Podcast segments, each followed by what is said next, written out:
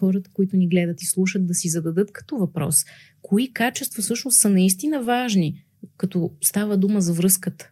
Е предвидимостта. Това е много голям червен флаг, когато сме с някой. Може да не се получи, може да е същото като в миналото. Усещам тревожността, която се надига при идеята да бъда близък с някой, да се отворя, да бъда емоционално уязвим. Дали си позволяваме да бъдем равностойни? Тоест, ако постоянно аз а, казвам на партньора си, направи това, другото, преквам го, прегазвам му границите. Здравейте! Аз съм Георги и преди да започне предстоящият епизод, искам да ви помоля за една малка услуга. В момента над 60% от хората, които гледат канала, не са се абонирали. Целта е този процент да стигне 50%. Ако харесвате това, което правя, ще съм ви благодарен да се абонирате за канала. Така, вие неимоверно помагате за развитието му. Благодаря ви предварително и сега ви отставям с предстоящият епизод. Здравейте и добре дошли в новия епизод на подкаста Автентичност. Аз съм Георги Орданов и днес гост ми е Дениса Сарайчева.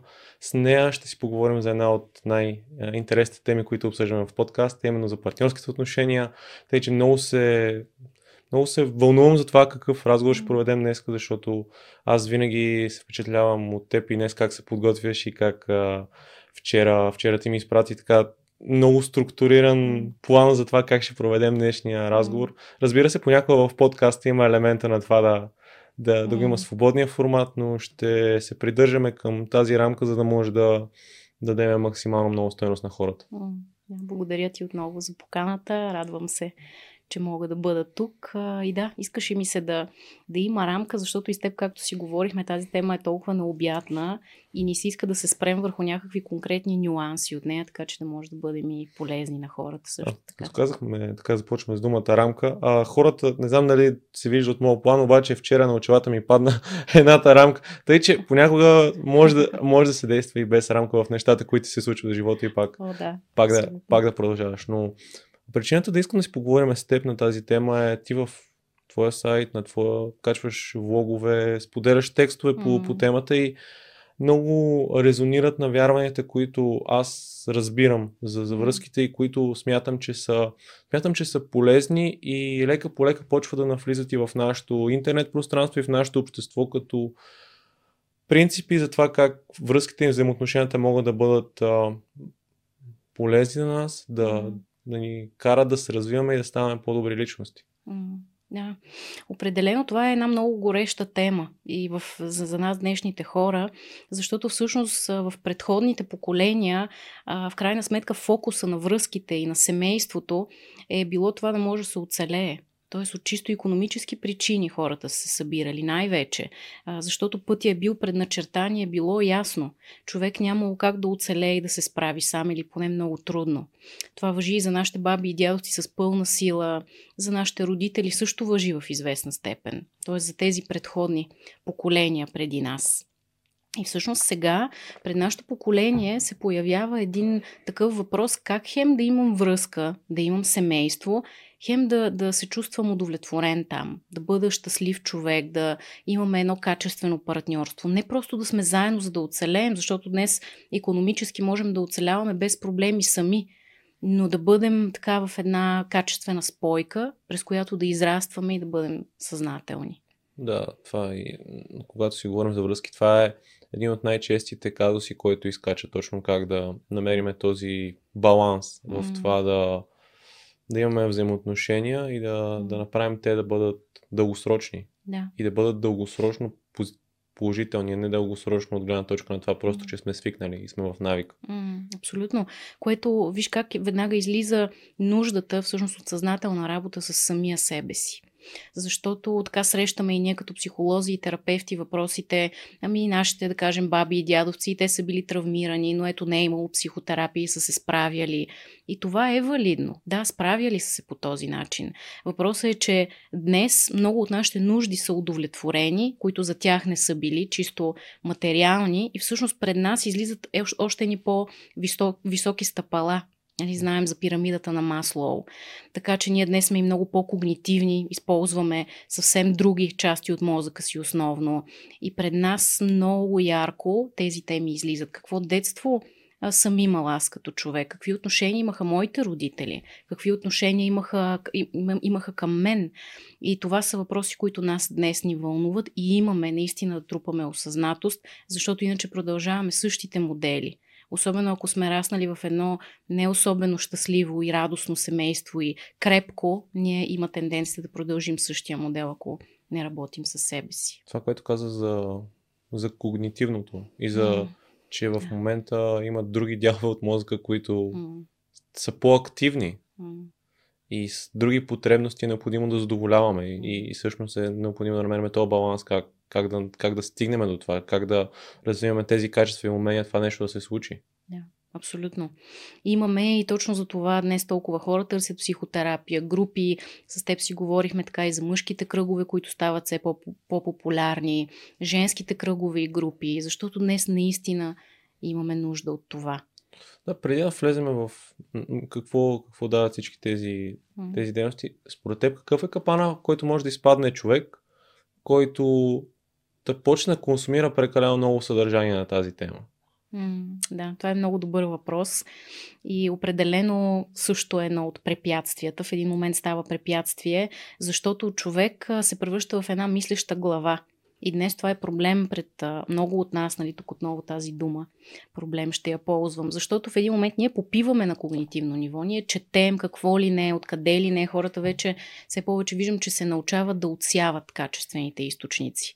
Но ние четем и в един момент толкова се объркваме, че оставаме в нашите си слепи петна. Не знаем как да приложим това, което сме прочели и то може дори да има негативен ефект в някакъв момент. Затова тук е много важен личния опит. Човек да влезе в личния опит опит за да интегрира това, което чете също и чува. Да може да се свързва с тялото си. А, така аз много работя през ненасилствена комуникация. Да може да назовава чувствата и нуждите си. Защото истината е, че ако човек не умее това, всичко друго просто нататък е една ментална дъвка. Която... ментална дъвка. Да. Това звучи много добър, много добър пример. Да. И на мен метафората, която ми дойде, защото си мислех преди да дойдеш ти, е, че част от информацията, която, да кажем, е, то вече има огромни експерти, които говорят. Хюберман говори дори за, за тема mm. връзки, Матю Хъс и, mm. и много други такива подкасти, които дават страхотна информация. Mm. Но те понякога ти дават информация, която да кажем в играта на твоите взаимоотношения на ниво 50. Обаче mm. ти си на ниво 10. Mm. И ти не можеш да. Точно ти го разбираш на когнитивно ниво, разбираш го на мисловно, но никога не си изпитал тая емоция в тялото си, не си го почувствал, не знаеш как, как това се случва. Да. Абсолютно. И това още повече те обърква. Да, и ето тук идва тази огромна пропаст. И на мен това ми се е случвало с теми, по които пиша и които за мен вече са ясни заради много работа, която съм свършила. Не, че така съм се родила да са ми ясни тези теми. Има хора, които ми казват, ами аз това не го разбирам или не, не знам как да го приложа. Така че всъщност тук се явява елемента на личната терапия, личната работа с себе си през групи, живото общуване с хора, които са осъзнати, които са свързани с себе си. Това е което ни води по пътя най-вече. И то е много по-ключово от четенето.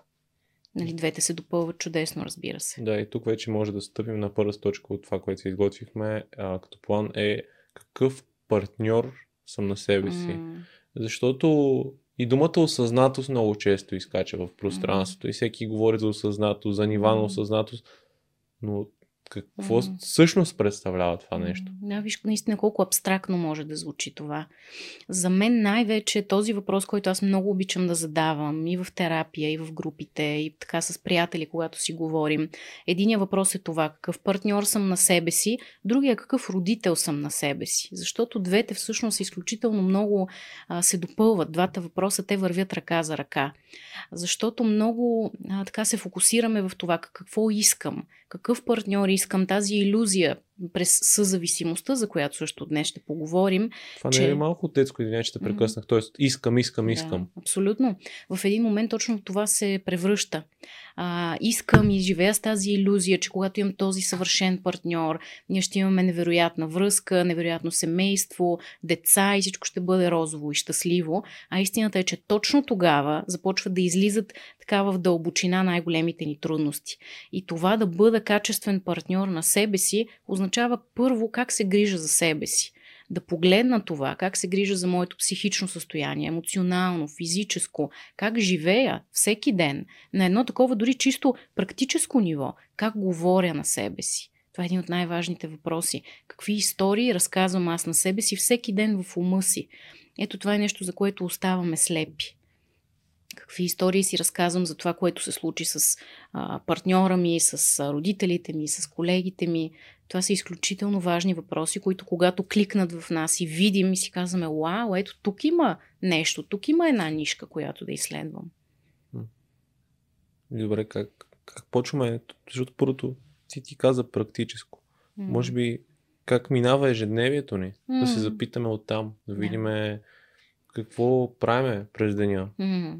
Да, и като казваш това, една много силна тенденция, която виждам, тя върви пак така от миналото и от нашите предци, е, че ние хората и, много хора живеят просто като функция на работата си или функция на семейството си. Тоест нямат този поглед какво за мен е важно и нужно сега, а какво се изисква от мен. Какво иска от мен шефа ми, какво иска от мен, пак нали, този пример, партньора ми, детето ми. И в един момент човек е наистина като един, аз понякога правя това сравнение, като един кухненски робот, който има конкретни функции, той трябва да ги изпълни и в даден момент, ако този кухненски робот се щупи, той става ненужен. Защото в крайна сметка може да си купим нов. Но ние хората не сме това. И ние имаме много комплексни нужди. И тази връзка с себе си е нужно да присъства, като началото всъщност е да се уча на нещо, което ние наричаме лекситимия в терапията. Лекситимията е умението да назовавам чувствата и емоциите си в момента. А, повечето хора, които идват и при мен в практиката ми, виждам как казват чувствам се зле или добре, или ядосан съм, тъжен съм и горе-долу до там спират нещата. А истината е, че чувствата и емоциите са страшно много. Те са десетки, дори стотици, може би, може да кажем. Тоест, да кажем, че първата стъпка, която човек на практическо ниво е да почне да от това да, да, да казва добре и зле, mm. да почне да вижда нюансите в своите емоции. Точно така. И то това mm-hmm. пак е бавен процес да, mm. да достигнеш. Абсолютно. Да, и в началото дори изглежда малко странно или нетипично, защото то е като учене на нов език. Аз ползвам едни таблици, които съм качила и на сайта си. Има и такива, които са по-конкретни, по-збити и такива, които са доста по-дълги с чувствата и емоциите, за да се учим през тях а, да ги назоваваме. По този начин всъщност градим лекситимия. Чета таблицата, минавам през нея и виждам, да, ето това ми откликва. Не просто съм тъжна сега, в момента съм унила, отчаяна, объркана. Излизат много нюанси. И когато човек започне да ги назовава, всъщност усеща и едно разтоварване, защото вече мога да кажа какво се случва в мен. И то в един момент, когато от просто изречение като аз съм зле или аз съм добре, mm. може да започваш да градиш по-сложни mm. изречения. Аз се чувствам тъжен, защото ми се случи това в ежедневието. Mm което ми се е случило, когато съм бил дете с единия ми родител. Mm-hmm. И това ме върна в този този спомен. Mm-hmm. И почваш да, да, да, да разплиташ тая нишка на това защо се чувстваш по определен начин. Абсолютно. И нещо, което за мен е още по-ценно тук като следваща стъпка, всъщност е връзката с нашите нужди. Защото когато, както дадох този пример, съм унила или отчаяна, тъжна, мога, виждайки, нали, също съм изготвила и такива списъци с нуждите, които са изключително полезни, ако човек наистина се гмурне да работи с тях, в един момент те стават излишни, защото се изгражда този речник и мога да назова, имам нужда от свързване сега, имам нужда да бъда чута, имам нужда да поговоря с някой, който наистина да ме види и просто да присъства за мен. И тогава вече всъщност мога да видя и да се запитам, добре, как мога да си го осигуря това? На кой мога да се обадя? С, кой, с кого мога да се срещна, за да подкрепя себе си? Ето една съзнателна грижа за себе си.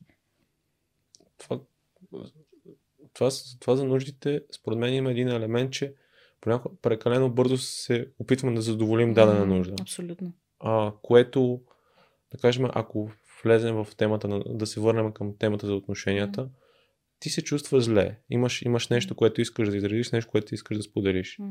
И можеш да влезеш в този капан, да отидеш, че не се чувстваш добре да го споделиш с партньора ти. Но може да, да направиш така, че да затвориш света си към всички останали хора и да да, да си забраниш това, ти да можеш да изпиташ това облегчение от споделянето. М, така е. Защото има други хора, които ще ти помогнат в М. този момент. Да, и ти очертаваш много тази важна, ключова разлика между желания и нужди. М. Защото нуждите, нуждата е нещо общо. Нуждите са общо валидни за всички нас хората. Всички хора на света имаме нужда от свързване.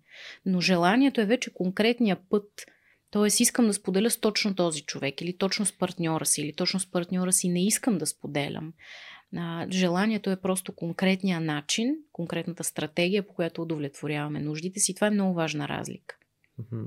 И стратегия също според мен е важна дума. М. За това как, как избираме да задоволим това желание. Абсолютно. Защото и всяка една зависимост също е стратегия за удовлетворяване на нужди.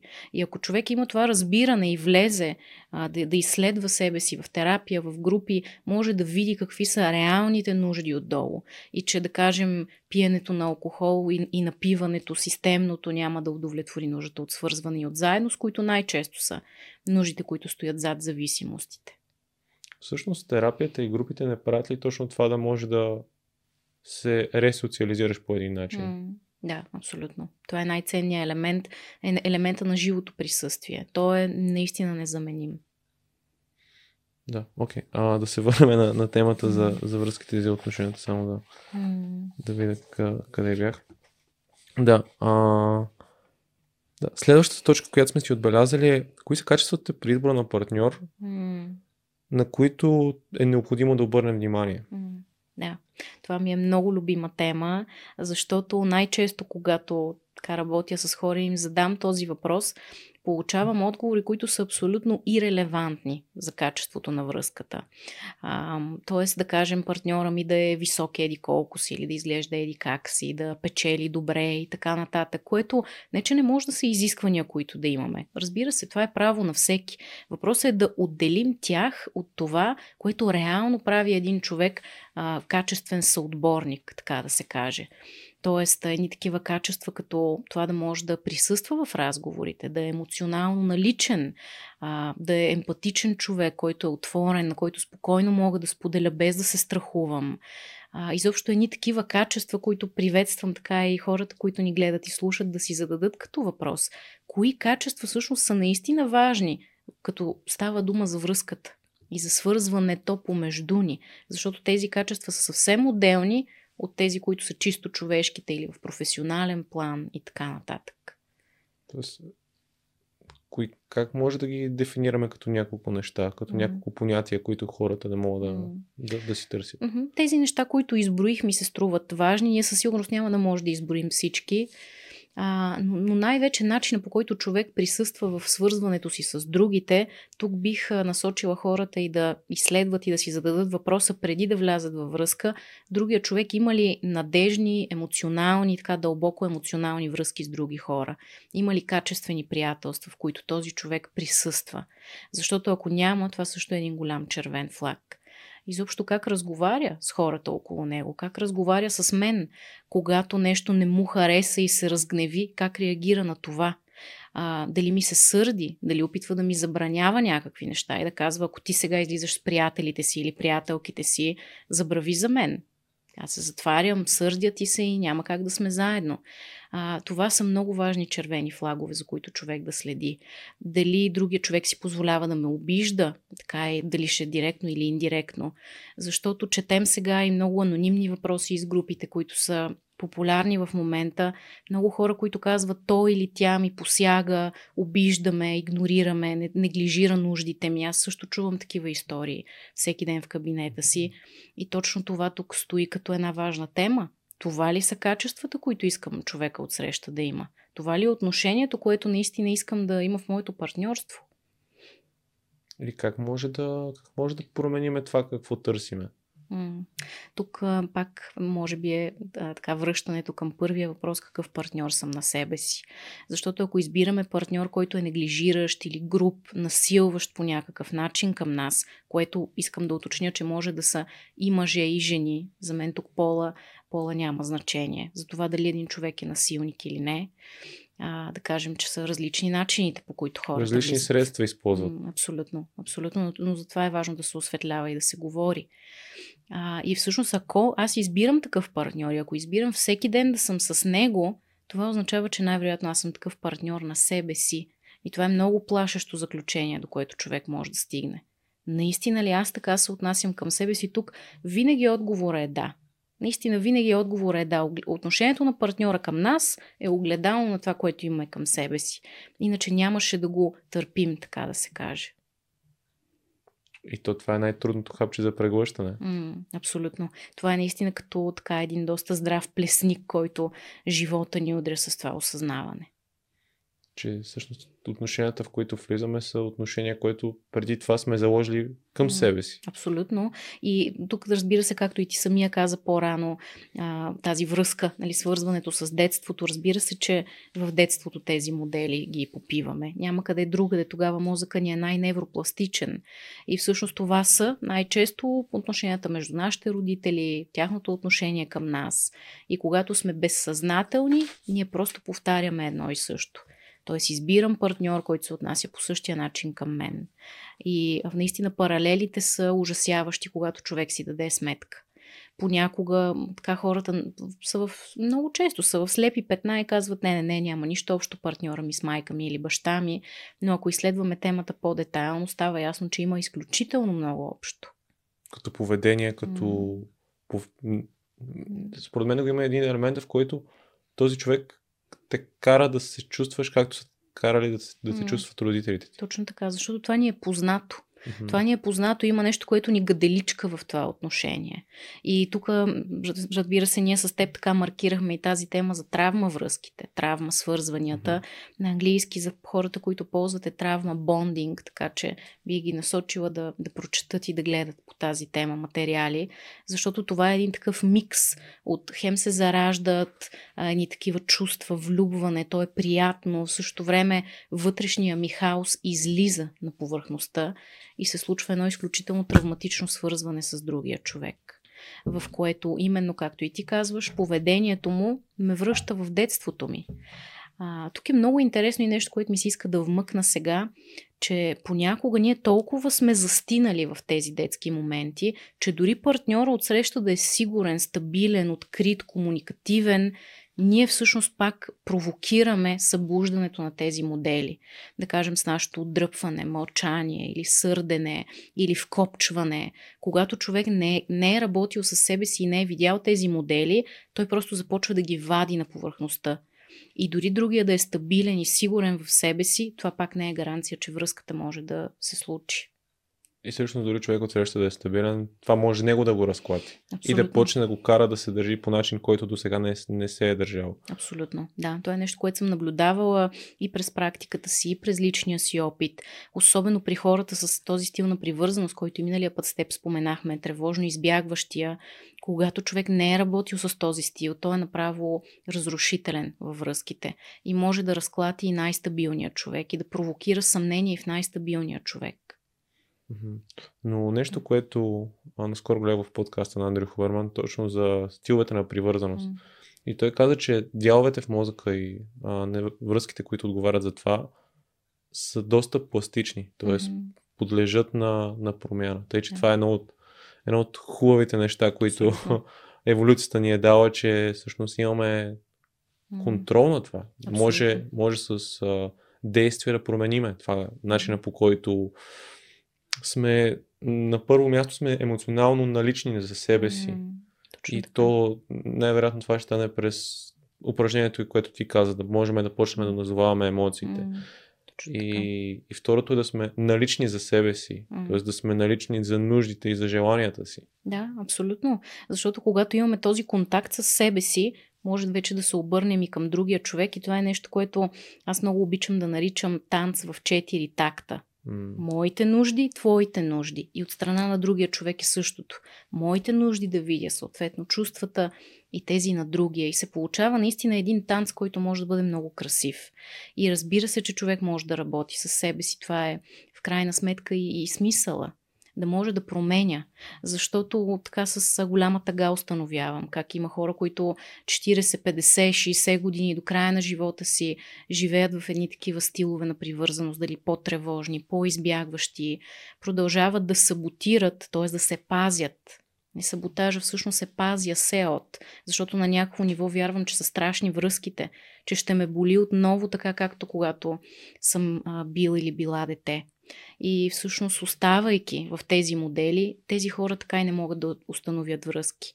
Те понякога имат семейства, имат деца и всъщност пак са емоционално неналични и реално пак не са във връзката. Могат да присъстват физически понякога, но, но те липсват на практика. И това е много, много тъжно и много болно да, отношение. Едно от нещата, което е от миналите поколения, че може хората да са имали по 40-50 години брак, но mm. да нямат изградена връзка помежду си. Абсолютно. Да, нещо доста масово всъщност. И това е. Да, иска, иска да се върнем на, на това, което беше за травма бондинга, mm. за травматичното свързване и м- как може да се различи, какви са характеристиките на едно такова свързване от, от просто да се използва този термин, който в момента е нахубаво в поп културата и всеки, mm. всеки говори за травма, за трав... mm. той ми отключи, смисъл, отключи ми травмата mm. и така нататък. Mm. А, имаш предвид какво стои в дълбочина в този термин? Да, как, какво, mm. как, как изглеждат ние такива отношения? Mm а не как ние си представяме, че mm. изглеждат. Да, абсолютно, да. Това е важен въпрос. Ами, в едни такива отношения присъства нещо, което е много типично. То е точно тези послания топло-студено. Тоест някой, който се приближава изведнъж страшно много, пише, звъни, иска да се виждаме, след това изведнъж се отдръпва, изчезва, мълчи с дни, с седмици. Изобщо нестабилността тук е нещо основно. Mm. Непредвидимостта това е много голям червен флаг, когато сме с някой. И е нещо, което да следим и в себе си, и в другия. Така че тези отношения са основани на нестабилност. Не, не знам как ще реагира другия човек, ако му кажа това или онова. Или дори себе си не мога да предвидя и не знам как ще реагирам. И другия а, се страхува от това, да тръгне към мен.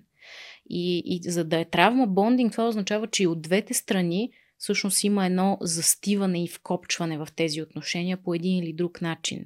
Защото когато един човек има компетенцията и знанията да разпознае, той може да се отдръпне. Тук много ми хареса нещо, което чух как Матио Хъси наскоро каза, че нали, ако ръката ни е в огъня, не ни е нужна увереност, за да я махнем. Нужно ни е осъзнаването и виждането, ръката ми е в огъня, трябва да я дръпна. Това е на първо място да разпозная в какво всъщност влизам. В едни отношения, в които цялото ми тяло ми казва това не е окей, okay, страхувам се, а, то се свива, сковава се и е много важно за това да имаме връзка с тялото си.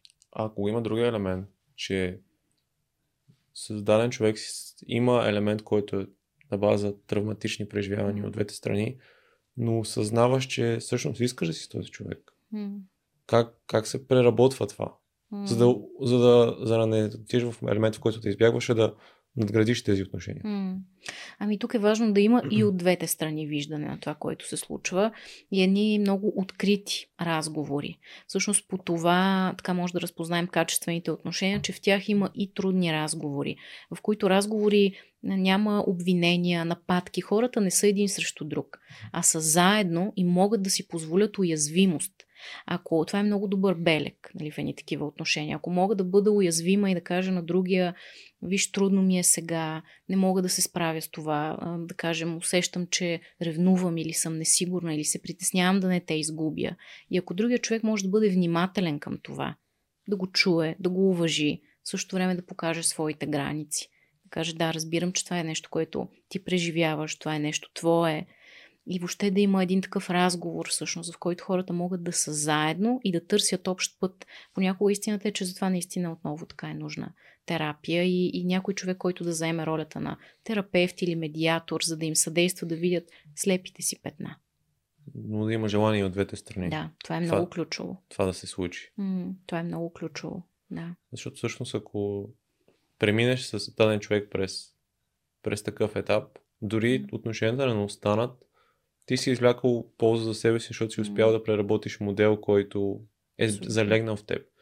И според мен едно от най-ценните умения е да може да се научим да водим тези М, трудни разговори. Да, да може да, да, да водим тези разговори и от а, тези поведения, които исках да добавя, да, да може да си признаваме, че не разбираме какво става в даден момент. м, Тоест, че не, не винаги знаем какво се случва в отношенията и не винаги знаем какво става в главата на другия човек. м, Абсолютно. Да, и ето го точно тук момента на този разговор, който може да бъде от позиция на безопасност да бъде проведен. А, като че ли много хора ги е страх или нямат зрялост за такъв разговор, защото истината е, че за него наистина се иска зрялост, да можеш да застанеш срещу другия, да кажеш да, нещо се случи в мен, нещо се случва в теб, нека да видим, ще може ли да го, да го видим това нещо помежду си, ще може ли да го открием, какво стана сега между нас, че някакъв клик се случи, нещо се активира в мен, в теб, нека да го видим. А, безценни са тези разговори хората наистина много, много израстваме от тях, ако си ги позволим. Да, или може да е, може да е просто страх, може да е М. минал опит, в който си се М. опитал да проведеш такива разговори, но М. всъщност не си имал уменията да, ги, нап- да го направиш. Или човека от среща не е, не е пожелал М, да, да, да проведе този разговор, защото за да стигне до това, което ти искаш да му кажа, той трябва да премине през неговите си М. етапи, да му е трудно и да му е неприятно и да... И той не иска, той прави избора да, да, не, да, не, да, не, да не се изправя срещу това. Точно така. Да, това, са, това е нещо, което съм виждала така и през личния си опит и през терапията и знам колко болезнено може да бъде. А, и тук се сещам за нещо, което и сега ще спомена. То е много свързано с цялата тема. Тези инструменти за саморегулация и колко е важно да може да се връщаме тук и сега. Защото нашия ум, знаеш, той ни праща в миналото, в бъдещето. Той спомням си минал такъв разговор, как протече, беше много болезнено, не искам пак да се случва. Или в бъдещето. Ние ще проведем такъв разговор, обаче няма да се получат добре нещата. Ще се скараме, ще бъде ужасно, аз ще бъда наранен или наранена. И всъщност не сме тук и сега. Ако умеем, и тук аз най-много харесвам това упражнение с сетивата, с mindfulness, т.е. тук и сега да усетя къде се намирам в момента, да се огледам, да вдишам и да издишам, да почувствам точно това пространство, точно този човек срещу мен и да видя, че този човек е безопасен. Той ми го е показал до сега, че мога да говоря с него, че той не е майка ми, баща ми, бившия ми партньор. Това е друг човек. Това упражнение е много важно отново и отново да го правим, защото иначе просто продължаваме да си живеем в миналото или в бъдещето. Да, да може да сме сега, тук. М, точно така. Да, Да. много ключово умение. Да, не, да не се връщаме в миналото, където е имало негативен опит, или да не отиваме в бъдещето, М. където да си представяме какво ще се случи. М, Да го проектираме, негативния проектираме. си опит от миналото. И на практика се блокираме. Това е пак един а, начин за самосаботаж, т.е. пак уточнявам, предпазване. Предпазвам се, блокирам се и просто бягам от един такъв Какво разговор. ни носи това блокиране, което така обичаме да го правиме много често. Да, ами точно е, усещането за защита. За някои хора това е единствения начин по който могат да се защитят. Наистина съм го наблюдавала през всякакви връзки. Дали ще бъдат с хора, които на мен са ми близки или в партньорски връзки, в, през клиенти. Това за някои хора е единствения начин по който се чувстват защитени. Когато се отдръпнат от всичко, от всички, когато се затворят в себе си а, и когато така имат усещането, ето сега никой не може да ме докосне, не може да ме нарани, няма да допусна другите хора до себе си, защото ако ги допусна, мен пак ще ме боли. И, и тогава в тези моменти в нас няма ресурса да повярваме, че да, може и да ни заболи от един такъв разговор и в същото време ще се справим. Ще можем да преминем през него и да продължим напред. Това е тази много важна увереност. Може да ме боли, но няма да ме убие това. Да, защото иначе има една постоянна тъпа болка, която, която остава в тебе. Да, така е. От разговорите, които не си провел. М, абсолютно. И тази болка, вярвам, че се натрупва с времето. И започват да се появяват едни такива съжаления, особено с месеците, с годините. Едни съжаления, какво пропуснах? Всъщност тук пропуснах да проведа тези толкова ключови разговори с човек или с хора, които наистина държаха на мен, които наистина ме обичаха, наистина бяха с отворено сърце към мен. И когато се натрупат, наистина е много болезнено в годините това. За, за тези важни разговори а, има една друга тема, която много често обсъжда, именно влиянието на родителското семейство. Което да. със сигурност е така. А, какво е какво е необходимо човек да пусне от родителските си семейство, за да може да изгради ползотворни отношения? Mm. Да, харесва ми този въпрос, как а, ти самия а, казваш пусне. И най-общо можем тук да кажем наистина да пуснем миналото, т.е. да го видим като минало. И ето виж как това пак е връзката с тук и сега. Да мога да забележа това, да, не да го игнорирам и да го потисна и да си кажа това не съществува, но да знам, че миналото е някъде там по линията на моя живот, че там и тогава съм преживяла такива и такива неща, само че тук и сега имам съвсем друг поглед върху себе си. Мога да се саморегулирам, мога да видя какво има в мен и ще рискувам. Сега пък ще опитам да постъпя по различен начин към партньора си, а не така както съм свикнала да постъпвам спрямо майка си или баща си. Ето тази осъзнатост тук, реално с, с самите крачки, е това, което променя в нас моделите и то това е дискомфортно. Понякога хората имат иллюзия, изведнъж всичко в мен ще е окей okay, и тогава ще направя следващите крачки, което никога не се случва. Тези крачки, реални, тук и сега си избирам друг модел, винаги имат в себе си и дискомфорта, страха. Може да не се получи, може да е същото като в миналото. Идеята е да може да го удържаме, този страх някъде в себе си и той да не ни е стопер да действаме. Какви помощни средства може да си намери човек, за да прави тези стъпки на ежедневна база, в периодите, в които mm. той работи върху себе си, mm. действа, но всъщност не се получава желание от него резултат. Mm. Да, виж, това вече за резултата е съвсем, съвсем отделно от другото. Тоест, тук можем да видим кое е в моя контрол, кое е в моя здравословен контрол, кое е моя отговорност, а вече дали резултата ще бъде такъв, какъвто ме удовлетворява, е отделна тема, защото това не е изцяло в моя контрол. Тоест, всичко това, което казахме до тук, умението за саморегулация, тази работа с психичния, емоционалния ни свят, с физическото ни здраве, това всичкото са такива стъпки, които в годините, тук са нужни години, натрупват един ресурс точно на осъзнаване, да видя какво става в мен, увереност, че мога да се справя и с трудни ситуации. И тогава, дори когато резултата не ни удовлетворява, т.е. отварям се към другия човек, опитвам да говоря с него, откровена съм, но той се затваря или бяга, или реагира агресивно, или каквото и да е, тогава вече мога да направя няколко стъпки назад и да видя, всъщност не е моя отговорност това, как ще се отнесе другия. И ако той се отнесе така, значи, може би нямаме допирани точки вече или никога повече. А доколко отговорност, отговорността е в нас да имаме разви, развиващи се и ползотворни отношения в живота си? Ами, моето убеждение е, че до голяма степен. Защото още когато се зараждат ни отношения, ние всъщност можем да покажем какъв е, може би тук думата бих ползвала, какъв е нашия стандарт, каква е нашата летва. Тоест да покажа каква, на каква комуникация държа аз, как комуникирам аз, как общувам и да се опитам да поведа отношенията в тази посока или това, което зависи от мен да го посея в тези отношения. Да видя дали другия ще откликне и до каква степен. Така че аз бих казала до голяма степен, но разбира се не може да дадем съвсем ясна дефиниция. Mm-hmm. Да, понякога нещата не е всичко. Нали, не всичко зависи mm-hmm. от нас и това е това е нещо, което и на себе си се тъй, че затова точно mm. тази тема за контрол и за отговорността ми е mm. интересна и исках да я засегнем, защото да. Да, знаеш ли, като казваш това, се сещам и за нещо, което се появява като модели и ние хората имаме нужда да си го видим. То е пак свързано с стиловете на привързаност дали когато в началото тръгна да се свързвам с някой, дали тревожно го търся отново и отново и пиша първа, да кажем. Или съм постоянно в една изчакваща позиция, другия човек да ме потърси, без да дам индикация, че да, искам да продължим да се виждаме или да комуникираме. Това е нещо, за което имаме да следим, защото в отношенията ни е нужен този този такт, който взаимно да, да се напаснем.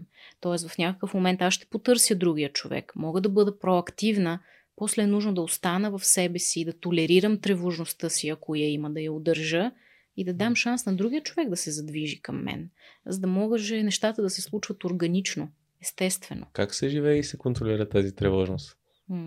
Ами тук отново бих казала нещата, които ползвахме преди това като примери.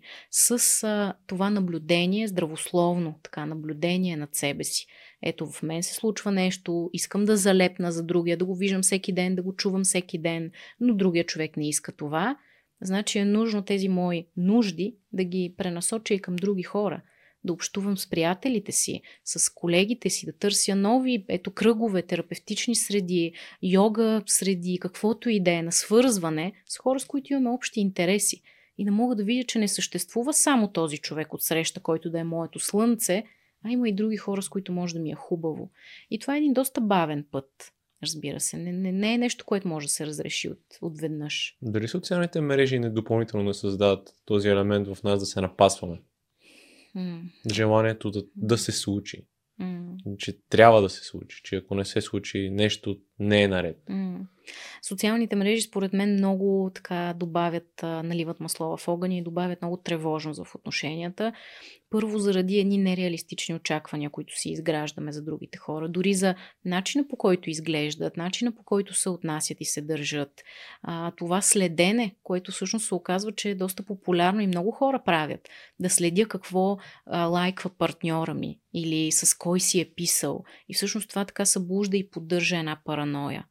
А, така че социалните мрежи могат и доста да ни навредят в, а, в партньорските отношения. Е важно според мен там да има една ясна граница, че профилите на партньора ми са си негови, моите са си мои. И въобще, когато търсим също хора, да опитаме да наблегнем на живия контакт. Не толкова на писането с седмици и месеци, а наистина на живия контакт и как се усещам, когато съм с теб сега, а не когато сме си писали три месеца и не сме се видяли изобщо за тези три месеца. Колко е важно да. Точно, то, ние пак се връщаме на това за, за чувството за емоция, но колко е важно да, да разбереш, че с човека, с който прекарваш времето си, искаш да изградиш отношения, си спокоен. Дали това е. Това позитивен знак ли е? Защото ако си ако си свикнал и си имаш този стил на привързване, mm. който е или тревожен, или отбягваш, mm ти си свикнал да търсиш други модели в друго, друго усещане на ти дава човека от среща. Да, точно така. И това също е една трудна тема, защото много хора четат, така, разчитат спокойствието като скука. Скучно ми е с другия. А, за мен е много важно в едно партньорство, разбира се, да, да го има този елемент на другия, да ме запали, но смисъл да ме вдъхнови да ми хареса начина по който този човек живее, да се гордея с постъпките му, независимо дали са малки или големи, да ме вдъхновява този човек, дори да изпитвам възхищение понякога към него.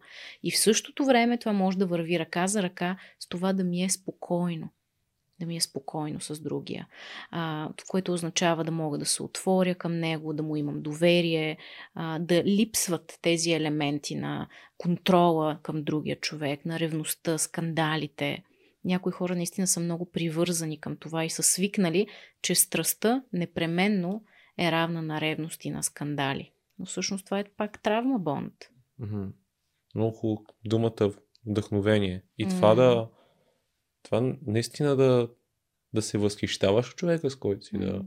да, да, да, да се радваш, да, да си щастлив от изборите, които mm-hmm. той прави и да, да го подкрепяш в тях. И, да, и да, да е човек, който те кара да, да ставаш по-добра своя версия. Точно така, да. И ето това е нещо, което е изключително необходимо да го има във връзките. И то вдъхновява и нас да се развиваме. И то отново е свързано с летвата. С един човек, който ми показва а, не съм съгласен или съгласна с теб да си общуваме веднъж на две седмици или когато а, разговорите ни са трудни, ти веднага да бягаш или да ме нападаш, когато се свързваш със своята болка. Тоест тези граници тук, които могат да бъдат поставени, те също са много вдъхновяващи. И това е един важен въпрос. Дали с поведението си помагам на другия да вдигне своя стандарт или аз свалям моя заради другия и по този начин, разбира се, свалям и стойността си и в своите очи, и в тези на другия човек. Тук, тук темата за себеоценката, според мен е важно mm-hmm. да се засегне за това yeah. как ние, ние виждаме себе си, mm-hmm. колко, колко стойност придаваме на, на, на действията си, на, на това как, как ние се, къде ние се намираме в света. Точно така. Да, което наистина е свързано и с контакта ни с нас, самите виждането на това, което се случва с нас и с реалните действия, които имаме навън в света.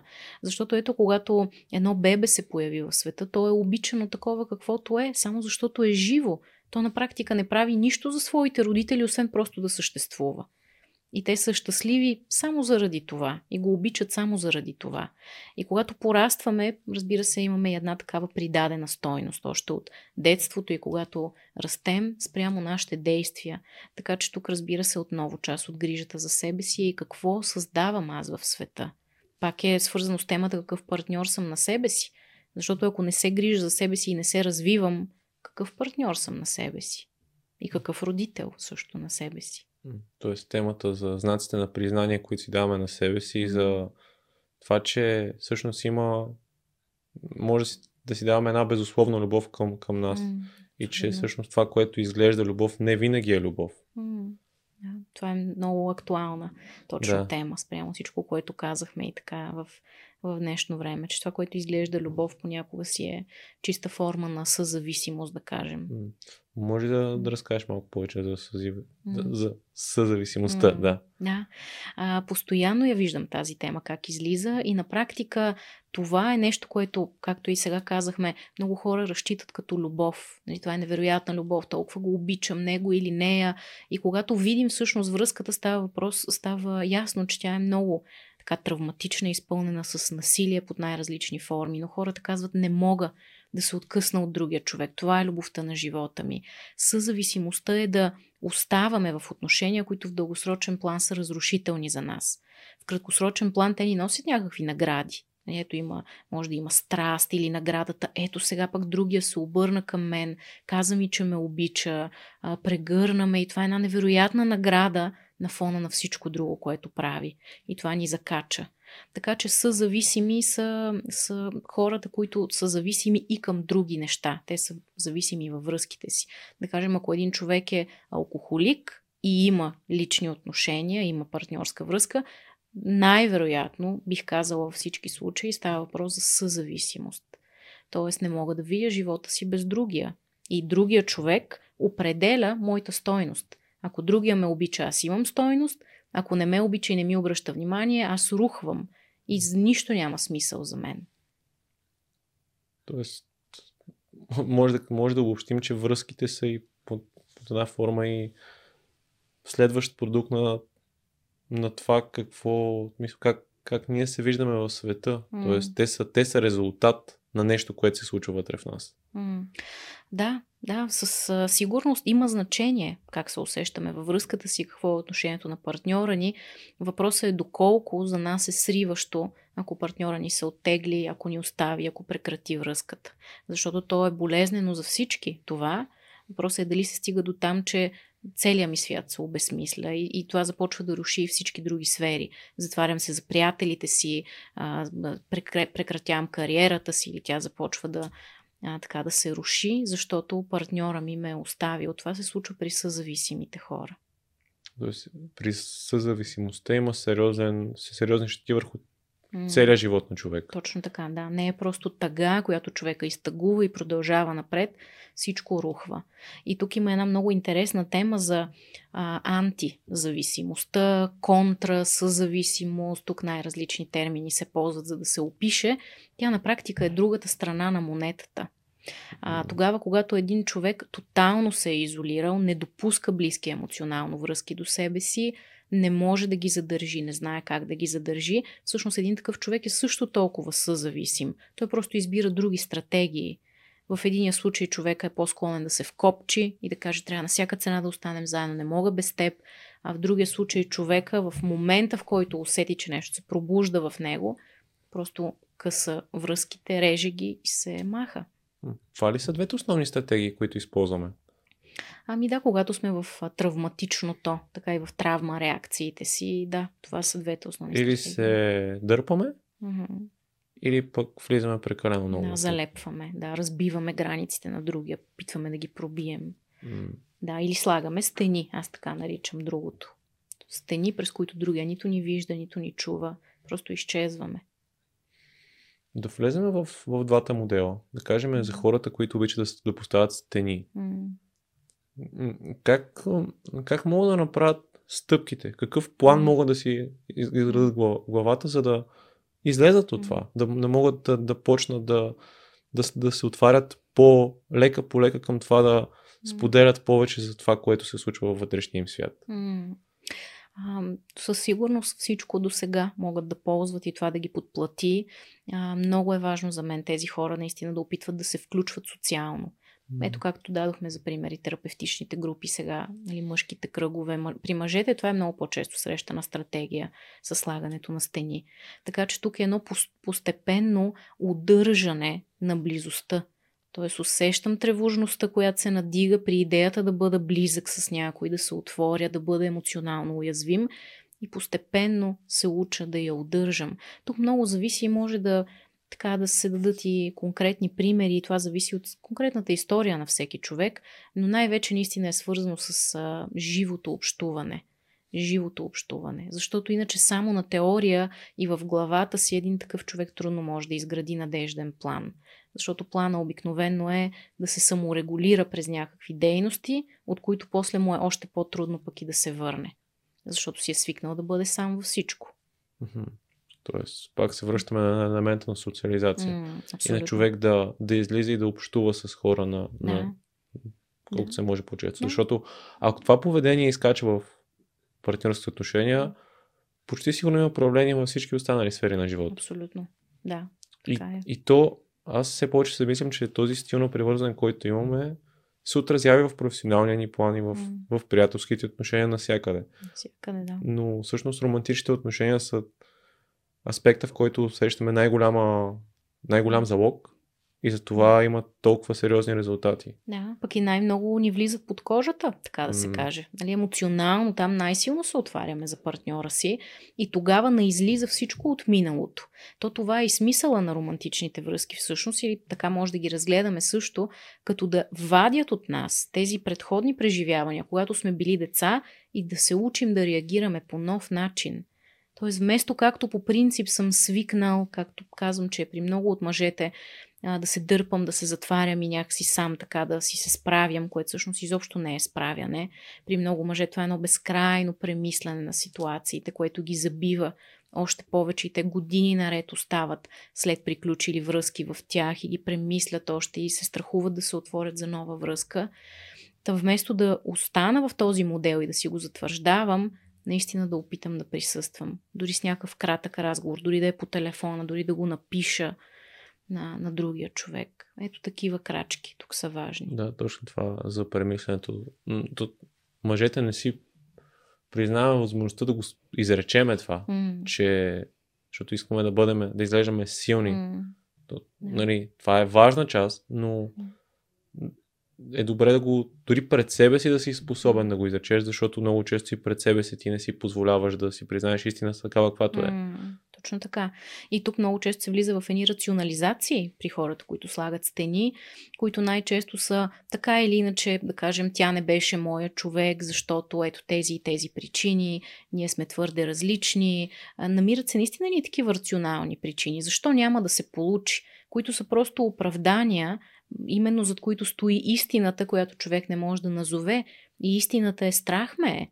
Ето тук една страхотна крачка би била такъв мъж да отиде в един мъжки кръг и да каже страх ме, иска ми се да имам тази емоционална близост, но тези и тези неща все още ме нараняват, боли ме и ми е трудно да се отворя. Това е една прекрасна първа крачка в една безопасна среда. Да можеш да си го позволиш това. Mm-hmm. Именно. И след това вече на някакъв по-късен етап може да дойде това отваряне и към жената. И всъщност, а, едно от нещата, според мен, които е важно да, да засегнем тук е, че ако правиш това споделяне, да си готов, че това може да прекрати взаимоотношенията. Mm. Тоест, да, да си готов с всеки развой на събитията. Mm. Да, точно така. И ето тук виж как пак се иска тази смелост, но такава автентична смелост. Тоест тук вече аз съм приел себе си, стабилен съм в себе си и когато се открия пред другия човек и, и така изправя рамене дори и вляза в ролята на възрастния, тогава мога да, да приема всякакъв а, отговор. Защото пък иначе и другото е едно така наивно детско очакване. И, че винаги ще има най-прекрасния развой, човека отсреща ще бъде супер разбиращ, понякога не е.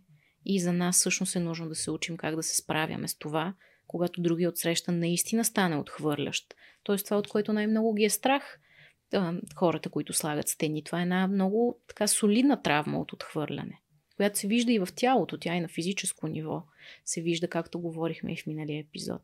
И нещо, което бих добавил като допълнителен ресурс е да, ако имаш този страх, да почнеш да изграждаш други неща в живота си, mm-hmm. на които дори да се случи най-лошия развой, mm-hmm. Да, се, да се провали тази връзка, да, да останеш сам mm-hmm. в този аспект, да имаш друга част от живота ти, която да ти помогне да, да се изправиш. Абсолютно. Да, това е много важно. Това е много ключово, според мен, най-вече за хората, които са прилепчиви. Защото хората, които слагат стени, обикновено имат изградени. Дали mm. ще са някакво така солидно хоби или работа. И те всъщност натам се оттеглят. Отрязват нали, връзката и се оттеглят към това, което им е познато. Дали ще пак казвам, пътуване, хоби, някакви техни неща. Те обикновено ги имат. Но хората, които са склонни да залепват и да пробиват граници, най-често те нямат а, други неща около себе си и връзката се а, получава така и се проявява като една фиксация. Фиксирам се в това, ако го загубя, нищо не ми остава и нищо друго не ме интересува. Така че те имат огромна нужда от Тоест, това. за тези хора е нужно да, да mm. почнат да градат другите аспекти повече да, в живота си. Абсолютно. И това най-често са жени. Най-често жените имат такива стратегии на вкопчване и, и нямат други сигурни места. Нали, не генерализирам, че става дума за всички жени, но, но най-често е женска стратегия. Mm-hmm. И тя е стратегия свързана и с миналото, с начина на оцеляване, и с това да се хвана за някой, за да мога да оцелея, защото сама няма да мога. И все още това много силно работи при жените. А къде е баланса в това да, да, да можеш да си самостоятелен, mm. но и да можеш да се довериш на другия човек? Да. Виж, това е много интересен въпрос, който бих приветствала и хората, които ни гледат да си го зададат, защото той е много индивидуален. А, понеже като говорим за баланс, винаги е важно да кажем, че баланса към определен момент за всеки човек е различен. Тоест за мен днес ще е един, след а, година, две, пет ще бъде друг, така че зависи какъв е моят стил на привързаност, аз къде съм в работата по себе си, какъв е другия човек.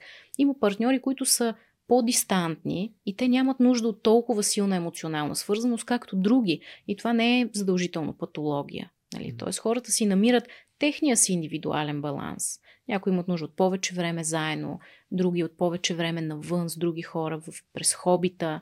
Така че това е много индивидуален въпрос. Да, според мен това е много важно, което ти го каза, защото понякога може да си създадем сценарии, които ги няма. Mm-hmm. Да влеземе да си фантазираме проблеми, които всъщност не съществуват. Mm-hmm.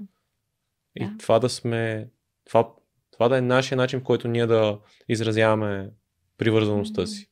Да, абсолютно. Да, това така предъвкване и премисляне, с което имаме да си работим, защото то е едно всъщност невротично наблюдение на себе си.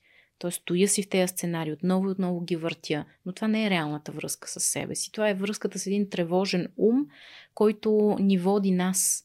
А идеята през работата със себе си, медитациите също регулярни, към които приветствам хората, дали ще са динамични медитации, дали ще са така седнали медитации, е именно да се науча аз да управлявам ума си, а не той постоянно да ме дърпа в някакви сценарии и в тревожни мисли това да, да успеем да регулираме този ум, доколко е свързано с нервната система?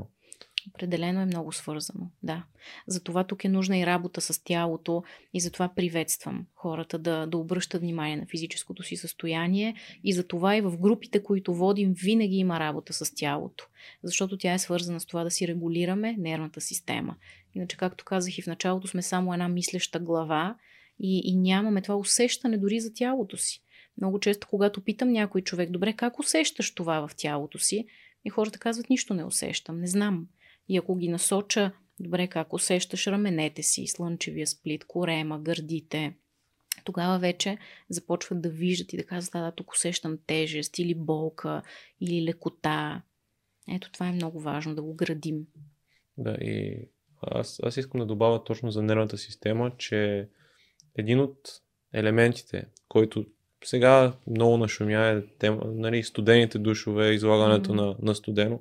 Но аз бих добавил, че и а, вариации на това, на, да кажем, на, на сауна, на парна баня, mm-hmm. на нещо, което да, да пак да тялото ти да изложи на външен стимул, който да го предизвика, може да даде много добър резултат в това ти да намериш механизъм как да регулираш нервната система. Всъщност това е, това е, това е много съществено и, и според мен друго нещо е всякакви форми на, на, на, на, на разтягания, на, на това да, да успяваш през това да така да тонизираш мускулатура, че да, да има отпускане в тялото си, защото а, в България сега и, и фитнес е много нашумял и със сигурност се тренировките с тежести са нещо прекрасно, но сами по себе си без допълнителна стимулация може да всъщност да, да усилите тези неща, за които си говорим до сега. Да. Пак да влезем в комфортния модел, който е за нас. М, абсолютно. И да засилят чисто телесно и нещо, което ние наричаме телесни брони.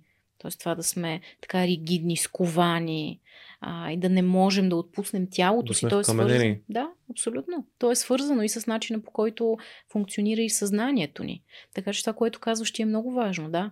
Всякакви такива разтягания, всякаква работа, в която дишаме, нали, физически извършваме работа с тялото си, в която дишаме и сме съзнателни, коя част от мен как се движи, какво преживява.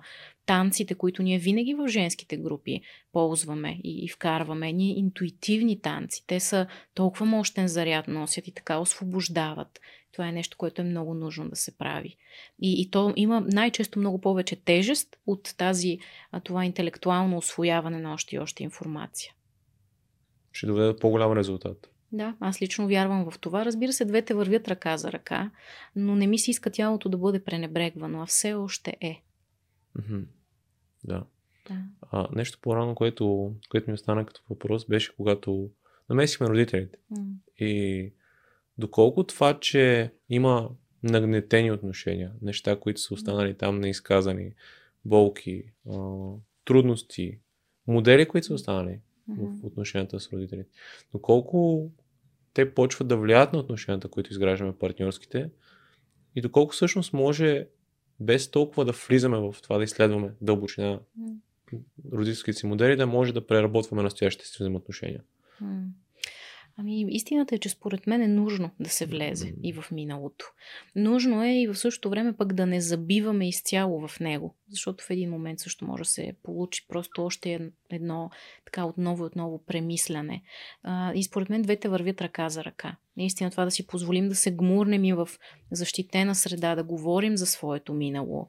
Терапевта ни да може да ни насочи, да видим неща, за които ние сме слепи, има огромна тежест върху това, което правим тук и сега.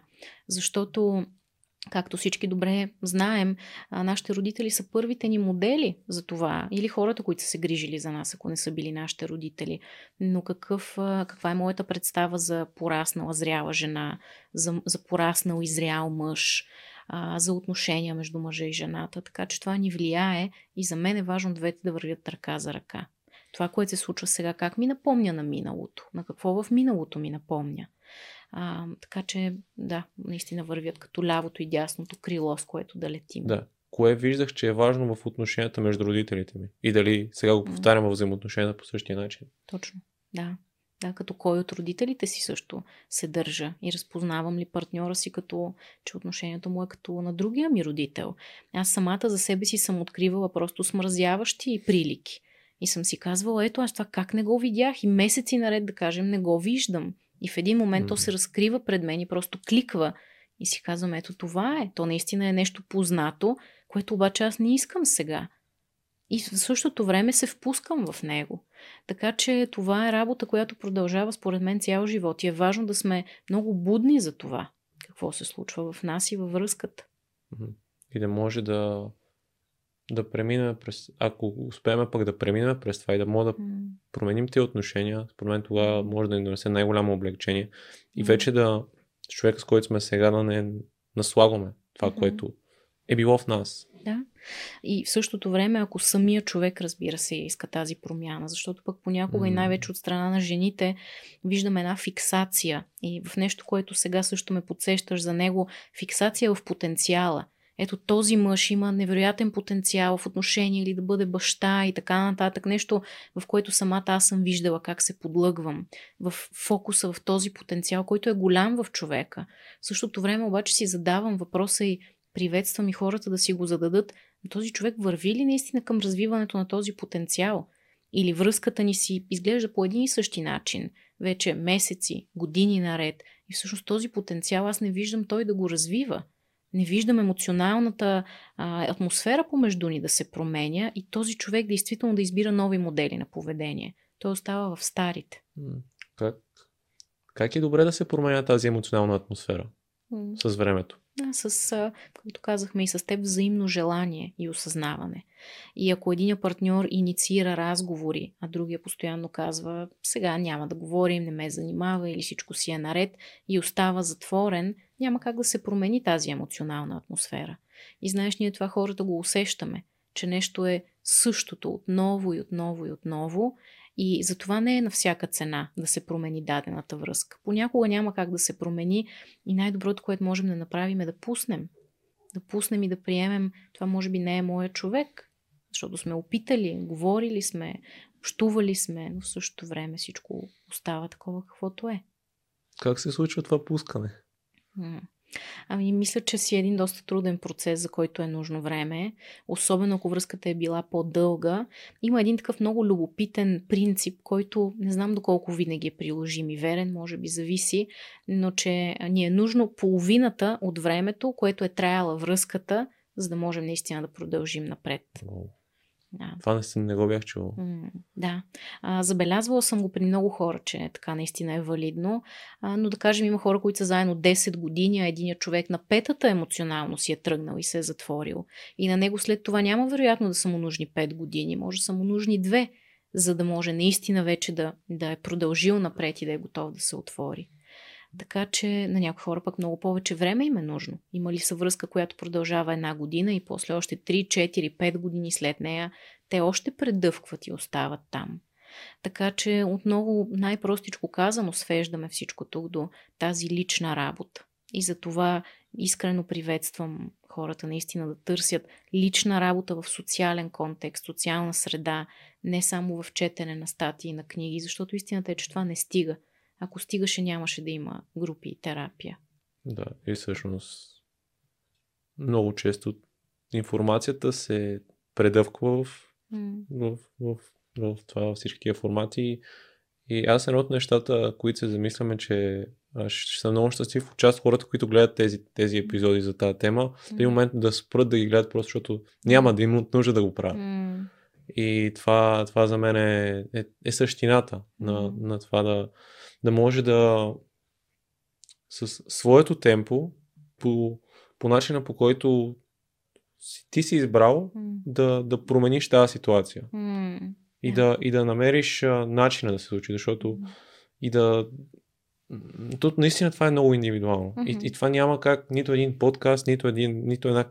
Нали, кни... Тези неща могат да дадат много обща информация, но когато работиш с човек индивидуално, той почва да те опознава. Да. И да ти дава много точни и ясни съвети, защото аз поне лично себе си съм забравил, че мисля, ако, ако споделям за казус, който имам, на, мисля, мога да го извърта по такъв начин, че човека да доводите ми да изглеждат логични, mm-hmm. да го рационализирам по един такъв начин. Да, абсолютно. Аз вътрешно да знам къде е причината. Mm-hmm. Обаче, когато отида с хората, с които работя, mm-hmm. те успяват да, да, да изчопкат тази част и да ми кажат, не, мисъл, точно пак така. бягаш, пак се криеш, окей. Okay. Mm. Дай да излезем от този модел. Точно така. Да, и това са истински ценните хора, които не ни валидират в това, което сме. Това са много ценни хора, които не валидират тези рационализации и да кажат, да, да, така е, прав си, наистина, това е положението, а хора, които могат да видят отвъд това. И това наистина ни го дава личната ни работа. Защото иначе може да тръгнем в тотално други посоки и на, или на самообвинение, или изцяло на обвинение към другия човек. Той е такъв да. Тя е такава, аз не заслужавам това, така, така, така, така. Всичко, така. целият този вътрешен диалог, който може да се случи. Точно така. Което всъщност е мачкане на себе си или мачкане на другия човек и това по никакъв начин не ни помага да израснем, то ни закотвя в същото. Затова тук за мен е един много важен въпрос върху хората, кои, който могат да помислят е отнасям ли се с уважение към себе си и към партньора си. И това е въпрос, на който отговорите понякога са много дискомфортни понякога не може да видим и че не се отнасяме с уважение към другия. И именно за това Нали, тези хора, за които ти говориш, са ни съвсем така полезни и могат да кажат, виж тук това сляпо петно, виж тази сянка. Да, това е нещо, което не виждаш. Аз самата в личната си терапия продължавам, както и всички ние, разбира се. Далеч съм от мисълта, че човек може да приключи в този процес и да е осветил всичко, но откривам неща, особено през изминалата година, през тази, през някакви лични неща, които ми се случиха, още слепи петна в себе си, които сама сигурно щях да ги видя след години но моята терапевтка успява да ми ги покаже. И аз си казвам, вау, да, и ми е толкова ценно, толкова освобождаващо. Да, толкова. Чувства се по различен начин. М- именно. И почваш да. Всъщност, когато почне да се случва това, почваш да привличаш различни хора М- в живота си за, за отношения. Знаеш ли, тук като казваш, това се радвам, че го казваш, че почваш да привличаш различни хора, защото аз много държа тук на едно уточнение, че всъщност ние привличаме всякакви хора. Въпросът е кои хора допускаме. Okay. Въпросът е кои хора виждаме. Защото понякога става така, че ние се фиксираме в определени хора. Но всъщност, ако си позволим да разширим погледа си, виждаме, че има и други хора. Много по-стабилни или налични за нас. Ние винаги сме привличали и такива. Имало ги наоколо. Но не сме били отворени към тях и те просто отминават. Не сме ги забелязвали. Да, и тук пак този въпрос, как, как може да се научим да, мисля, да, да да, да не се фиксираме толкова, да почваме да виждаме по цялата картина. Ами тук най-първият отговор, който ми идва наистина е изключителната нужда от точно такъв социален опит, за който и ти говориш и който така няколко пъти вече споменаваме. Защото той ни отваря врати към това да видим различни примери. Ако ние нямаме различни примери, ние продължаваме да се фиксираме в едно и също. За мен това е представата за мъж или това е представата за жена, за връзка.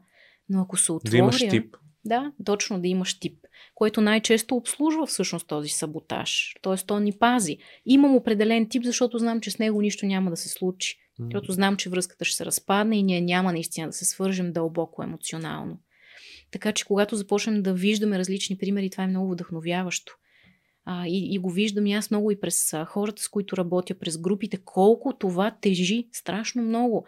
Да видят, че има среда, която може да е здравословна, която да се разкрият, да плачат, да са искрени и никой няма да ги отхвърли за това. Няма да им вмени вина, няма да ги смачка и че всъщност могат да си позволят да са автентични към този момент, да са автентични със себе си към да, другите. Да бъдат себе си в този момент. Да, именно. С всичко, което си носят, с дефицитите си, комплексите си, травмите си. Ние винаги си ги носим тези неща цял живот ние ще си останем с а, определени нали, дефицити, травми, а, пак казвам, комплекси. Това въжи за всеки един от нас, колкото и да е работил със себе да, си. Няма как да изработиш всичко. Абсолютно. То не е нужно. Не е нужно, да. Тук въпросът е мога ли да се приема и да си кажа, да, аз имам и тези достоинства и силни страни, имам и тези слаби страни. Така е.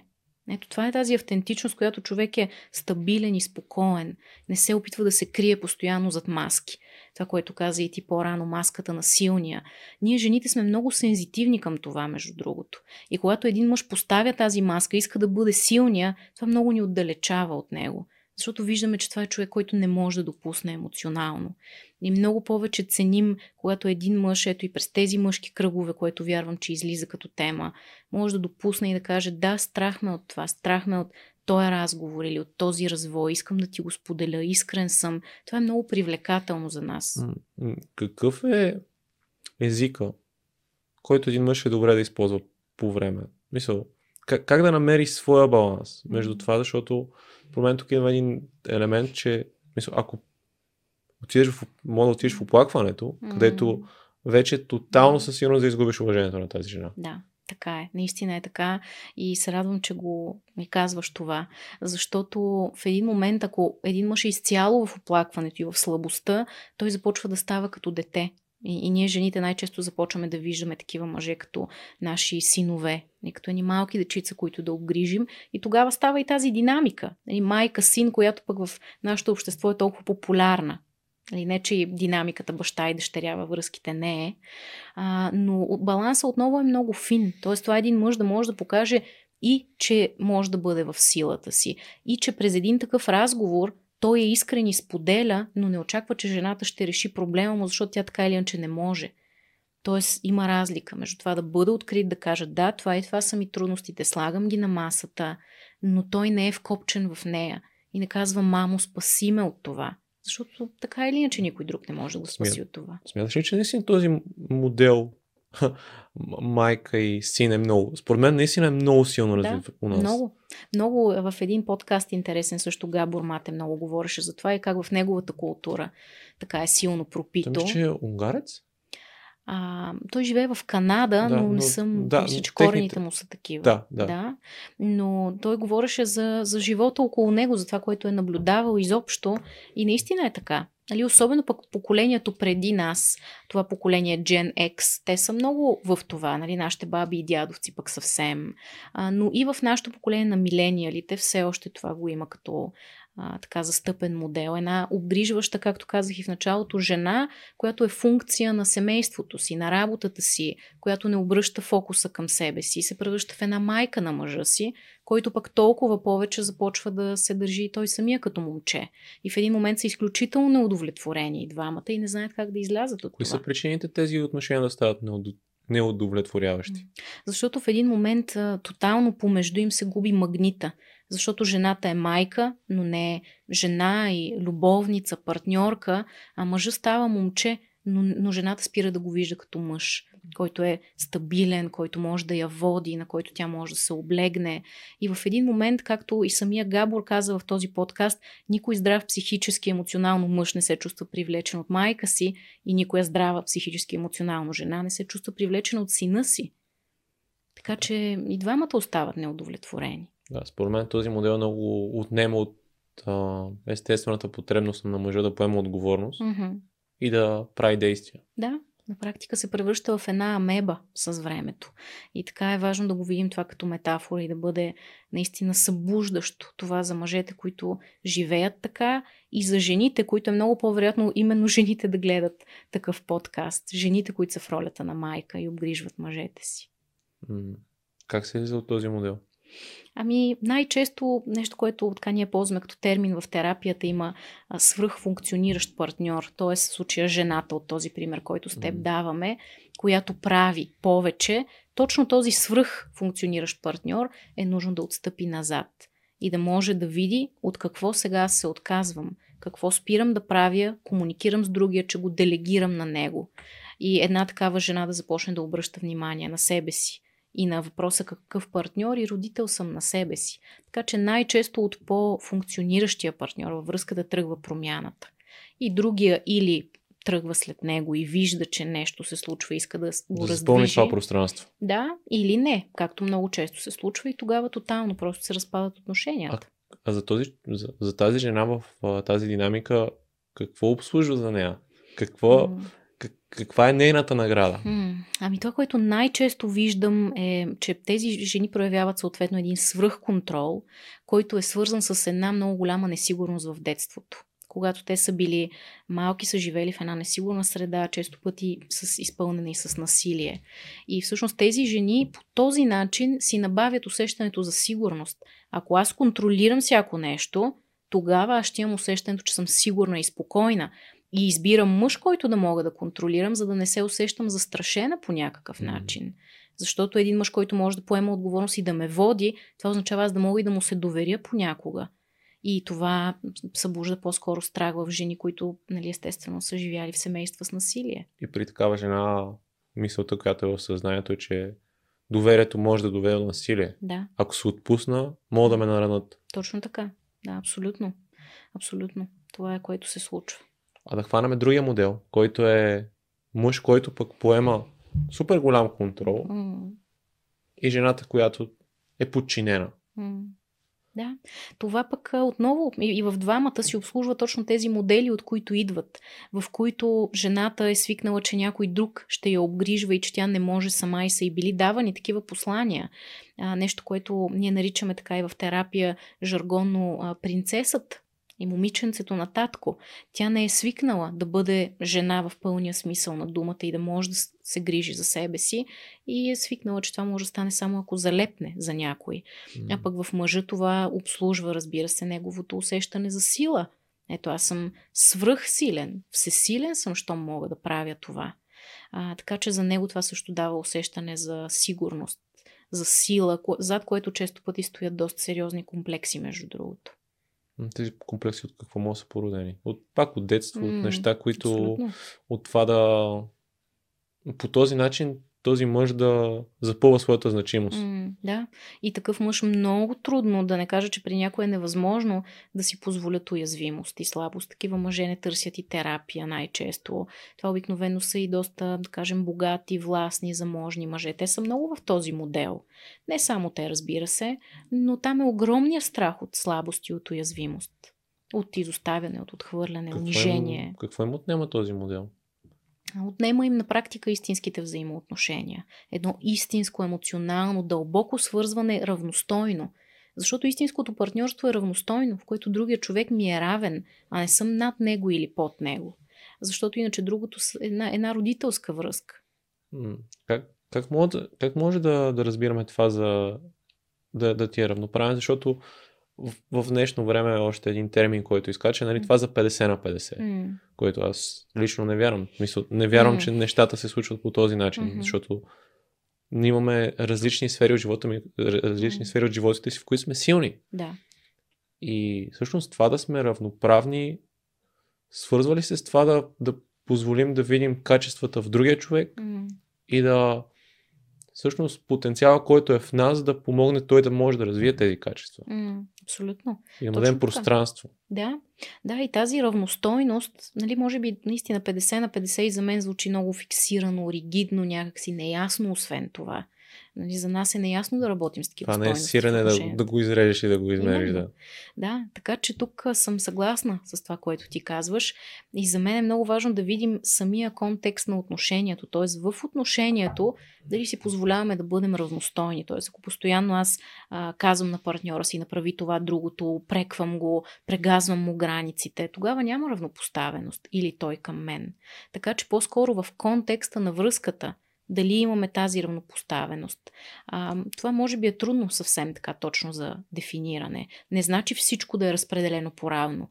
Нали, хората да допринасят а, към бюджета по-равно, към домакинството по-равно. Според мен това също не Да, работи защото добре. тук пак се връщам към нещо, което ти показа по-рано. За когато човек избира неговия тип, М, да гледа нали, ръст, външен вид, които със сигурност са важни неща. м, Но когато се слага това, този, това 50 на 50, М. веднага изкача за това кой ще плаща сметките, нали, двамата да изкарват равно, нали, кой колко пари изкарва. Веднага се влиза в това, което е на... Това е следствието. Това е нещото повърхностно, което зад него има много по-емоционален аспект и много повече е свързано с това какви са хората като личности, като структура. Точно така. И отново виж как стигаме до темата с, за уважението. Да видим, че допринасяме по различен начин за връзката си или за семейството си и това не значи, че не сме равностойни. Ние може да сме различни, но да сме равностойни. За мен това е много важно. Не е нужно да бъдем еднакви, но това не значи, че не сме равни. Всъщност това не е ли един от основните фактори на осъзна- осъзнатостта и на това да станеш по-зрял? Да Мгм. почнеш да виждаш, че хората имат различни начини, по които допринасят тяхната стоеност. Но те Абсолютно. всъщност са толкова стоеностни, колкото теб. Точно така. И всъщност двамата заедно в една връзка стават изключително добри съотборници по този начин. Особено ако имат социална подкрепа и навън. Защото това също е един голям, една голяма тема, която нали, тук може много да се продължава и да се говори. За това нереалистично очакване днес, че само двама човека заедно като едно звено могат да се справят с всичко. Работа, домакинство, деца. Много е трудно това. И, и, е много трудно за връзките днес. Да, и точно това ме, ме води към темата, която е, че има двойки, които влизат в взаимоотношения и се затварят за света М. около тях. Да. И това в един момент може да направи така, че да изсуши техните взаимоотношения, защото те нямат водата отвън. Абсолютно. А тя е много ключова. Това го виждам масово и при мъже, и при жени, и това усещане за самота. Най-често това чувам и на групите. Хора, които казват, усещам се самотен или самотна. И много е нужно да имаме социалната подкрепа и самите ние да повличаме крак в тази посока, да се учим да изграждаме тези общности, дали мини, дали по-големи общности. Защото сами е трудно и не е достатъчно. Един партньор не може да удовлетвори всички социални нужди. И това също е голям проблем във връзките днес, че очаквам, че партньора ми всичко ще ми даде и че не трябва да имам нужда от нищо навън. Това не е ли пак детско вярване? Mm-hmm. Да, точно. Мама или татко, които ми дават всичко и това е истина до един момент за детето. След това виждаш и децата вече на две, на три, те съвсем естествено почват вече да се отварят към света все повече и да търсят приятелчета, с които да играят, друга среда. Камо ли за нас като пораснали хора? Това е много важно. Но тук се връщаме на темата от миналия ни разговор за травмите и че ако си останал някъде там на 2-3 mm-hmm. годишна възраст и не си, не си се научил как по... Имало е забрана, която ти е, не ти е позволила да изследваш света, ти като възрастен продължаваш да, да, правиш, да правиш същото. И тук, тук ми изкача една тема за вътрешния съдник. И за това как той звучи в главата на човек, който се ограничава mm. за това да изгради но, нови и нови отношения. Mm-hmm. Защото може да е така да си казва, че той не е достоен, че mm. но може и да почне са и другите хора. Да. Да, тук има различни сценарии. Може да е насочено към, към него самия, към другите или и към него и към другите това вътрешно осъждане и понякога е трудно да го забележим. И когато аз задам въпроса на някой, добре, какво си разказваш ти, каква история си разказваш ти за това, което сега се случи между теб и партньора ти, да кажем, и човека казва ми, нищо не си казвам, просто ми е тъжно. Когато изследваме, обаче става ясно, че много неща си казва които са точно в тая посока. И в една от двете. Или другия нещо ми направи. Той е виновен. Или аз не ставам, ето пак се провалих. И всъщност човека сам копае себе си вътрешно и оттам тръгват и тези чувства. От това, което си казва. От, от това, от хората, с които работиш, може би е индивидуално при мъжете и при жените, но кои са емоциите, които най-често се потискат? Разбира се, тези, които наричаме негативни, mm. а, които те пък са най-силните врати към нуждите ни, най-силно индикират какво не е удовлетворено. Но това са точно тези емоции на тъга, на гняв, неприязан, а, униние, всякакви. Тук могат много емоции да се изброят, но те са винаги в негативния спектър и биват потискани и през зависимости, и през такива компенсаторни поведения, само и само да не го видят това. Аз имам една много любима метафора, той е като да натискаме топка под водата. И я натискаме толкова усилия, това ни коста и в един момент, когато вече се изтощим и нямаме сили и я пуснем, тя изплува и ни удря в лицето. И, а, аз го казах, за, когато каза тъжен. Mm-hmm. И, и ми изкочи нещо в съзнанието, че много често ние замаскираме тези емоции. Да, точно. И ако, да. ако не изследваме достатъчно в дълбочина, ние залъгваме и себе си. Психиката ни залъгва за това, че сме стигнали до отговор, но всъщност има нещо по-дълбоко. Mm-hmm. Затова тук е едно много важно така упражнение, човек да си позволява да остава сам със себе си. Без екрани, без това да слуша нещо, да гледа, просто да остане сам със себе си, дори да е за 10 минути на ден, по възможност и за повече. А, но не да е време, в което тък му заспива, да кажем, а може да бъде точно като една медитация която да си каже, ето сега оставам с, с мен, искам да видя какво ще излезе.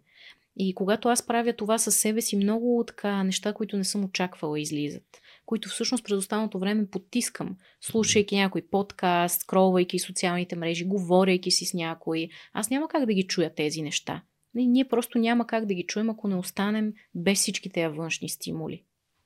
Да, да, да почне да изкажеш това, което е в нас, което се описваме. Mm. Защото в момента имаме най-вероятно и това е причината за ръста на тревожността, защото сега може да си намерим 10 000 заместителя да останем mm. сами със себе си. Абсолютно, точно така. И в един момент става този принцип на замитането под килима. Натрупва се страшно много и в един момент ние изобщо не може да се справим. То ни залива като цунами. И ние още по-ужесточено бягаме, то си е там, няма да изчезне. И когато ни върхати като цунами, ние почваме да обвиняваме цунамито, а mm. не да обвиняваме поведението, което сме правили много дълго време, че сме потискали. Mm. Да. И почваме да, да атакуваме симптома.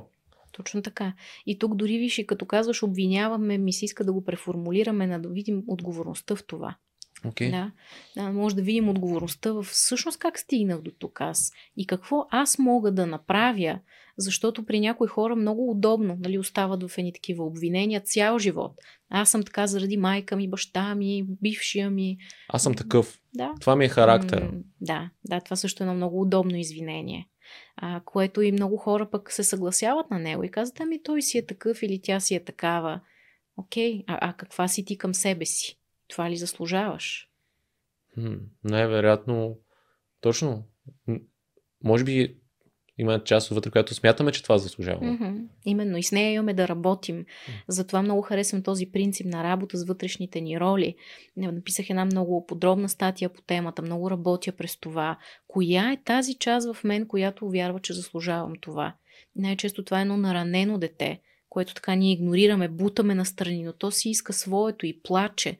И имаме да се учим на диалог с него, на обгрижване и всичко това е напълно възможно. Да сглобим този вътрешен пъзел, защото докато вътре е хаос, отвън няма как да е подредено. Mm-hmm. Mm. Точно това. докато вътре е хаос, няма как отвън да е подредено. Да, абсолютно. Да, и, и според мен в, в разговора ни сега дадохме доста насоки към mm-hmm. това как хората могат да как могат да го подредат, mm-hmm. как могат да, да почнат да подреждат части от това, mm-hmm. защото това е, това е процес, който отнема време. Mm. Може да отнема много време. Абсолютно. Така е. Наистина е важно хората да са подготвени за това. Че то просто отнема години и тук много е важно да не се фиксираме в целта. Това също е нещо така по-скоро, което мъжкото в нас прави. Фокуса в целта, аз трябва да стигна до еди къде си. Това много ни фрустрира. Човек може да го погледне по друг ъгъл. Ето сега тръгвам в този процес и ще видя как крачка по крачка, месец по месец, всъщност нещата се променят за мен. И това е вау, аз откривам себе си още и още в себе си. Това е много магично. Ако това бъде фокуса, тук вече сме в мъдростта. Но, но според мен една от стъпките да мога правим да има отчетност. Да, да mm-hmm. знаем какво правим през, да, през този е период. Защото иначе е много лесно при първата криза може да си кажем Mm. Нищо не съм свършил. Да. Пак съм там. Пак mm. се връщам старото. Да, да, и тук е много ценна тази роля на терапевта, който казва, нека да видим всъщност кое е това, което ти изгради до тук. Защото когато си го напомним, ние виждаме, че имаме ресурс, за който просто забравяме в някакви моменти, дискредитираме го, но ние не сме се върнали назад. Просто пред нас се появява още една криза и това е естествено. Кризи винаги ще има. И те са нормална част. М, абсолютно неизбежна. Както знаем, кризата и шанса има един и същи иероглиф за тях. И то понякога, колкото повече израстваш в дадена сфера, то по-голяма криза ти се предлага. Mm. Ти си очаква да обратното. Да. Че ще се развиваш и всичко ще е цветя и рози. Mm. А то може да стане по-сложно. Да, абсолютно. И това отново да е още едно стъпало, през което имаме да преминем нагоре. Да, и друго нещо, а, което е свързано с точно ти, ти сподели за тази мъжка енергия. Mm-hmm. И, и тя в аспекта на това да се развиваме mm-hmm. в професионален, в личен план, това как искаме да се грижиме за тялото си, не да тренираме, mm-hmm. това е страхотно. Но понякога, ако влизаме с прекалено много тази мъжка енергия mm-hmm. в отношенията, може да ги унищожи. Mm-hmm. Абсолютно. Точно това е, което се случва, защото почваме да ги виждаме като една такава схема, всъщност ето това рационално, искам да го подредя, то трябва да изглежда така или по другия начин. И всъщност накрая нищо не се получава. Просто ги задушаваме и не оставяме пространство за спонтанност и за чувстване. Не оставяме и за другия човек, най-вероятно. М, именно. Това е голям, голям проблем днес и за много жени, защото обикновено истината е, че ние жените сме по-вещи във вътрешния свят, в емоционалния свят. Вие сте направили избора, пред М. който си мислиме, който ние си мислиме, че вие сте, нали, ние сме, ние сме решили. Mm, да, да, това, това го има също. И всъщност много масово жените трудно се свързваме с емоциите си днес, а то е много важно това. За да може да се отвори такова пространство на любов, на нежност във връзката, на свързване, всъщност е важно и двамата да си го позволят. Най-често това е инициатива на жената, която тя негласно дава, самото си присъствие, тя показва това пространство. И ако един мъж е готов за това, той се... Ще иска да е част от това пространство. Точно така. Ако е готов, за това се получава едно страхотно свързване. А, или поне ако е отворен за това да си го позволи. Защото ако е затворен, каквато и да е жената на среща и обратния вариант, разбира се, не се получава. Mm-hmm. Супер. Премиш, че това е така добър завършък mm-hmm. на разговора ни и беше ми много интересно. Наистина, смятам, че се получи много, много, много ползотворен разговор по темата и и успяхме да влезем в аспекти, които и тук не са се обсъждали и според мен и като цяло в нашото YouTube пространство не се говори mm. чак толкова много за връзките в такава дълбочина, mm. което, което води до това, че хората опитват едно от друго, опитват бързото решение, но това не носи, не носи резултата, който са очаквали. А то е, то е процес. Така е, абсолютно. И аз много ти благодаря. За мен също беше полезно и приятно. Благодаря ви, че гледахте и слушахте този епизод. надявам се да се извлекли много стойност за себе си. Може да станете част от обществото, което развиваме Саги в Discord. Това е едно от, един от големите проекти, които развиваме с нея сега, за това да, да има хората, които следят това, което правим, да, да имат пространство, където да се запознават и да изграждат нови контакти, нови приятелства, защо не и романтични взаимоотношения. Тъй, че да, благодаря ви, че гледахте и до следващия епизод.